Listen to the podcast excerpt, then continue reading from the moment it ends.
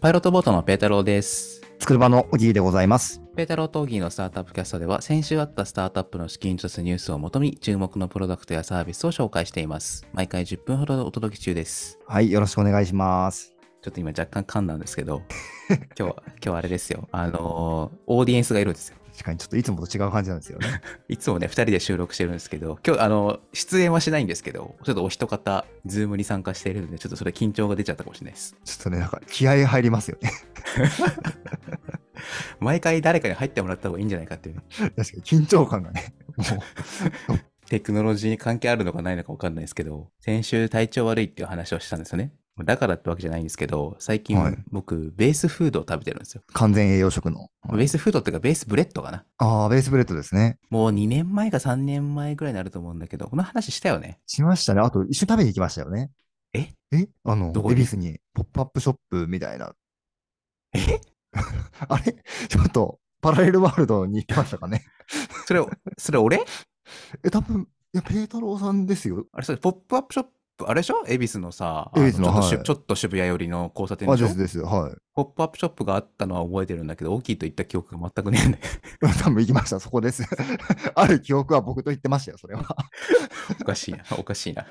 まあ、はい正直、当時はちょっと苦手だったんですよね、味が。はいなんですけど、最近改めて食べたら、普通にうまい。本当ですかもう、普通の、菓子パンっていうとちょっと誤解があるんだけど、もう普通のパン。えー、味とかも増えてるんですかあ、増えてた。ちょっと覚えてる限りで、まあ、普通、普通の、普通の とか言っちゃった、えっと、普通みたのいな、やつね普通のプレーンのやつと、あとチョコとメープルとシナモンかなおおあー、となバんリエーショかンもも。あったうん気がするね。あとなんかパンじゃなくて、ちょちょっとパスタかなんか他のやつかもしれないけど、新味が出るってさっきググったら出てましたね。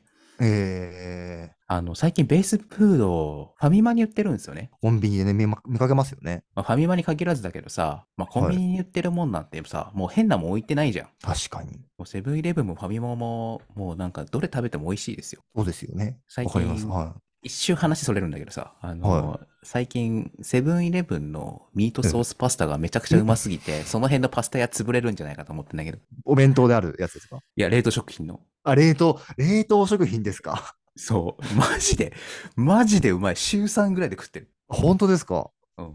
ちょっと試したことないんで。えー俺俺の冷蔵庫、今入ってる もん。常に、常にス常トップ備してるしじてゃなたいです。か。でもその話はいいんだけど、いはいや、だからさ、もうまずいもんなんてコンビニに置けないわけですよ。うんうんうん。今日うまいですもんね。そう、コンビニに置いてあるってことはね、もううまい証拠だと思うんだよね。はいはい。まあ、うまいか、あの、特別奇抜か。なるほどね。まあでも売り上げに貢献するやつですもんね、結局ね。そうそうそうそう、えー食べたら美味しくて、もう普通にうまくて、私は健康ですっていうお話です。あ、よかったっす。でもちょっと心配したんですよ、体調。もう美味しいし、体調整ってるはずだし、良いですよね。でも久しく僕も食べてないので、試していやみようちと思ょいましたちね。ょっとマジで食べ、べてほしい,、奥のおすすめはレンあ、レンジじゃねえやあの。トースターでちょっと温めること1分ぐらい。はい、はいはいはいちょっと食べてみてください。っ食べてみます。ていう最近の推しの話でした。ありがとうございます。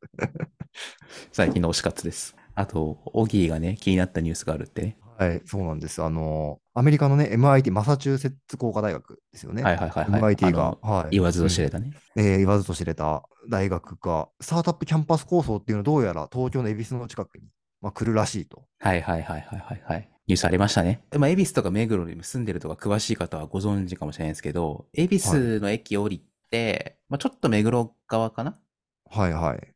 に、なんかすげえでかい土地があるんですよね。そうっすよね。うん。もともと防衛省かなの土地、土地っていうか、まあ、なんか施設があったらしくって、ええ今使っ使ってないのかな使ってないんでしょうね。空いてるんでしょうね。広い土地うんまあ。がそう、はいでそこ、まあだから防衛省の施設があるぐらいだから、まあ大学も置けるでしょうってことで、なんか MIT の誘致をするとかしないとか言ってますよね。いや、すごいですよね。2028年の開校っていうのがニュースだと出てるので、結構すぐですよね。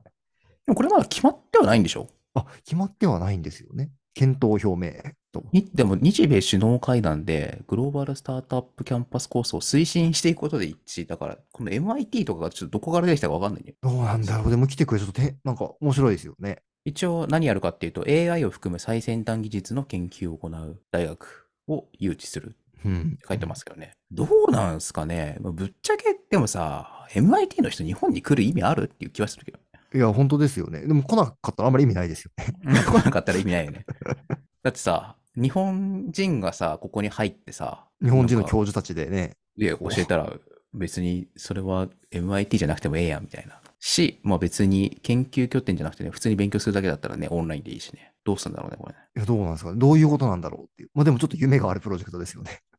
これ自体まあはそう、そうだよね。でも海外の大学のさ、なんか日本校みたいなのってたまにあるじゃん。大学とかでありますっけあるある。なんか、あれ、ニューヨーク一律大学だっけなニューヨーク一律大学の日本支は店みたいなところ俺行ったことあるよあ。そうなんですね。あ、そういうのがあるんですね。そう、もうニューヨーク一律大学の日本支店でも何を言ってるのかちょっと日本語よくわかんないけどさ。ね、なんかどういう位置づけなのかちょっとわかんないですけど、まああれじゃないオギーが手掛けた工場のうんはい。恵比寿も近いし、もしかしたら MIT の人が入ってくるなんてこともあるんじゃないのいや、嬉しいですね。そうしたらね。ねどうだろう本当になるのかどうかわかんないけど、期待値としては高いですね。うん高いですね。まあ、ほんと5年後とかなんでね、ちょっとうん。要チェックで、はい、行きたいと思います。はい。というわけで本題の方行きたいと思います。はい。今日は5件かなあ、ごめんなさい。4件かな紹介したいと思います。はい。1件目、祭りテクノロジーズ株式会社の資金調達、東急不動産ホールディングスからですね。不動産運用方法のサービス、StayX っていうのを運営しておりますと。はい。はい。最は近、い、東急不動産ホールディングスの CVC の結構投資してる気がするな。なるほど。東急もやってます。東急不動産の方もやられてるんですね。えっと、CVC として持ってるのは、東急グループは東急不動産だけじゃないかな。あ、そうなんですね。はい。そう、東京本体も出資はしてると思うけど、CVC としてないんじゃないかな。ごめんなさい、ちょっとちゃ今ちゃんと調べてないんで、あのもし違ったらごめんごめんなさいなんですけど、はいで、StayX がどんなサービスかっていうと、えっとまあ、不動産運用のサービスで、あのどっちかっていうと、不動産運用っていう、あのなんだろう、今、昔ながらの金融っぽいニュアンスっていうよりは、うあん。の Airb とかの運営はいはいはい。で使うのをイメージすると分かりやすいかなと思うんですけど、まあ、インバウンドの方が、まあ、最近復活してきたんで余計に注目が上がってると思うんですけど例えば僕が空き家を持ってますと。エアビーとかで運用したいですってなっても、なんだろう、例えば鍵の受け渡しとか、決済とか、えまあ、めんどくさいこといっぱいあるわけですよ、清掃とかね。え。そうですよね。やろうと思っても難しいですよね、いきなりね。そうそうそうそう。俺がね、なんか2階に住んでて、3階を貸すとかだったら、まあ、多少楽かもしれないけど、まあ、全然住んでないですみたいな時も多いからね。そうですよね。はいはいはい。そう。でそんな時に使えるサービスですと。まあ、これを使うと、そういうめんどくさいこともあるってやってくれますよってことですね。そんな鍵の受け渡しとか、そのお金のね、収集とか、確かにめんどくさいですよね、考えただけで。ちょっとね、この2、3年ぐらいコロナで、あの、ニーズが、確かに、抑制宿泊とさかれあんまりしなかったですもんね。うん、抑制されてたかもしれないですけど、もう今、渋谷とか原宿とかすごいもんね、外国人の方が。すごいですよね。なんか感覚的に3割くらい外国人なんじゃないかと思いますよね。嘘、むしろ俺、日本語、日本語率が3割ぐらいだと思ってんだけあ、ど。本当ですか うんでも確かに感覚値的には本当そうですよね。なんかね、お店によってはやっぱり入ると、外国人の方ばっかりみたいな時ありますよ。めっちゃ復活してきてますね。あでもはいそうですよね。こういうサービスがあるといいですよね。英語のね、対応そうさでれすてねるものが。はい。はい、次行きましょう。えー次、東北大学発スタート。あ、これ東北大学の会社なんだ。が、えー AI シルクさんですね。シリーズ A のファーストクローズで3.2億円。さ、ファーストクローズだからもうちょっと伸びるかもしれないですね。AI シルク。はい。どんなサービスなんですかえっと、AI シルクさんが作っているのが、電動製の繊維、リードスキンっていうのを作っていて、まあ要するにはい電気が通る洋服ですね。なるほど。で、それが何ができるかっていうと、まあ、洋服って言っても、その、本当にあの、着る要素、あき着る用の洋服っていうよりは、何でしょうう、ん動きを測ったりするあのに使うのかな。ー多分これ洗えるんじゃないかな、プレスリリースにちゃんと書いてないけど。エンド、どういうところに使われるんですかね例えば、スポーツ選手の動きを解析するとか。ああ、そっか、だから、繊維自体に電気を流せるってことなので、そこにセンサーとかも組み込めるみたいな話なんですかね。そうそうそうそうそうそう。でトレーニングウェアとかも作れるし、動きもわかるし、あの、もう1ヶ月前から2ヶ月前くらいに、あの、スマートシューズのオルフェの話したじゃないですか。はい。あれは靴で、あの、なんだろう、走ってる時の傾きとかを解析するってうんういんうサービスだったけど、それの洋服版と考えればいいですね。ああ、めっちゃ面白いですね。ランニングしてる時に、わかんないけど、右手は触れてるけど、左手は触れてないとか、そういうのもわかんじゃないですかね。そう、そういうサービスも作ったら合わせて。あーそういうのが欲しいで すね。オギーはね。はオい。ギーは、あの、上位ランナーですからね。ランナーなので、はい。あとはなんだろうね。もしかしたらリハビリとかにも使えるかもね。ちょっとうる覚えなんだけど、なんか指の神経がなんか事故かなんかでなくなってる時に、電気を無理やりって言うとあれだけど、なんか流して動かすみたいな技術があるらしくて、そういうのにももしかしたら使えるのかもしれないね。ちょっとわかんないあけあ、ど。面白いですね。だから動きをサポートできるみたいな、そういうことになるってことですね。これもしかしたらあれだよ。なんかそういうさ、なんかスパッツみたいなの作ればさ、なんか電気を流して、なんか時速が今の2倍になるとこできるかもしれない。確かに。なんかそういうスパッツとかね、もしかすると出るかもしれないですよね。ランニンみんグなパンツみみんたないなね、めっちゃはい早歩きみたいなね。あ面白いですね。うんパワードスーツ的なことできるかもしれない。まあでもそしたらあれだよねはい。なんかあのーアパレルブランドがそういうのまた作んだけどあれだね。かっこいいスパッツみたいな。確かに。うんうんうん。なるほどな。面白いですね。はい。東北大学発スタートアップでした。はい、次行きましょう。次は資金調達10億円以上で2件紹介したいと思います。はい。次、えー、株式会社管理。いいですね。あの、管理ってあれですよ。管理です。マネジメントの管理のをカタカナにして管理ですね。店舗情報の一括管理サービスがシリーズ B で10億円を調達しておりますね。店舗管理。会社名と同じ管理っていうサービスをやってるんですけど、Google ビジネス、Google ビジネスプロフィール、まあ昔のはい Google マイビジネスってやつですね。まあ、あの、Google マップ開けると、あの、このお店、こういう名前で、お店の時間何時から何時で、まあ写真が載ってたりとかあるじゃないですか。はい。ざっくり言うとあれのサービスか、あれの管理サービスですね。あれ、一件一件登録したりしなきゃいけないんですけど、なええんか例えばなんですけど、あの、コロナ、あの、ピッチを聞いたのがコロナ禍だったんで、あの、確かにこれは便利だなと思った機能が一個あって、コロナ禍だから、普通は夜の8時まで営業してるんだけど、コロナなんでちょっとはい7時までしか営業しませんみたいなの来てあったじゃん。ありましたね。そはれをい。さ、店舗が10個あったらさ、10個、1店目、えっ、と、19時に修正、2件目19時に修正ってやんなきゃいけないんじうゃん。わー、そうですよね。そうはいそういうのは泣いきたい泣きたくなるじゃん。いそうしかも間違えたらクレームなんですよね、そ れって。や、そうだようね。やってねえじゃねえかみたいなね。はい。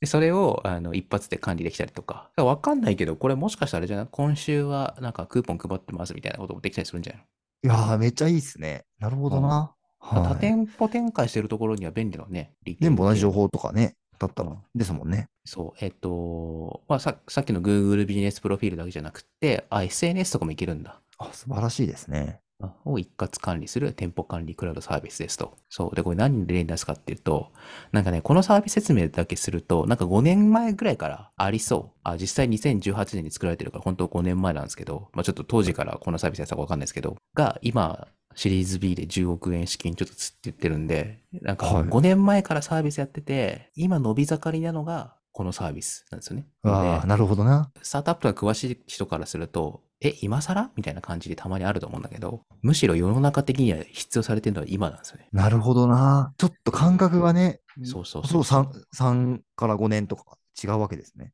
そうそうそうそう。だからチャットボットとかも今だよね。っはいはいはい。ていう、ちょっとズレがあるよねっていう話ですね。確かにスタートアップ界隈にいるとなんかちょっとずれちゃいますよね。こういう感覚はね。そううそうそうそう。はい、というところでございました。今週分は多かったので、次回はいも引き続きお送りしたいと思います。ん。はい。次回は何件だこれ ?1、2、3、4、5件ぐらいかな。はい。ありますね。そう盛りだくさんですね。うんはい、紹介したいと思います。はい、じゃあそれでは一旦お別れしたいと思います。ペトロとオギーのスタートアップキャストでした。さようなら。さよなら。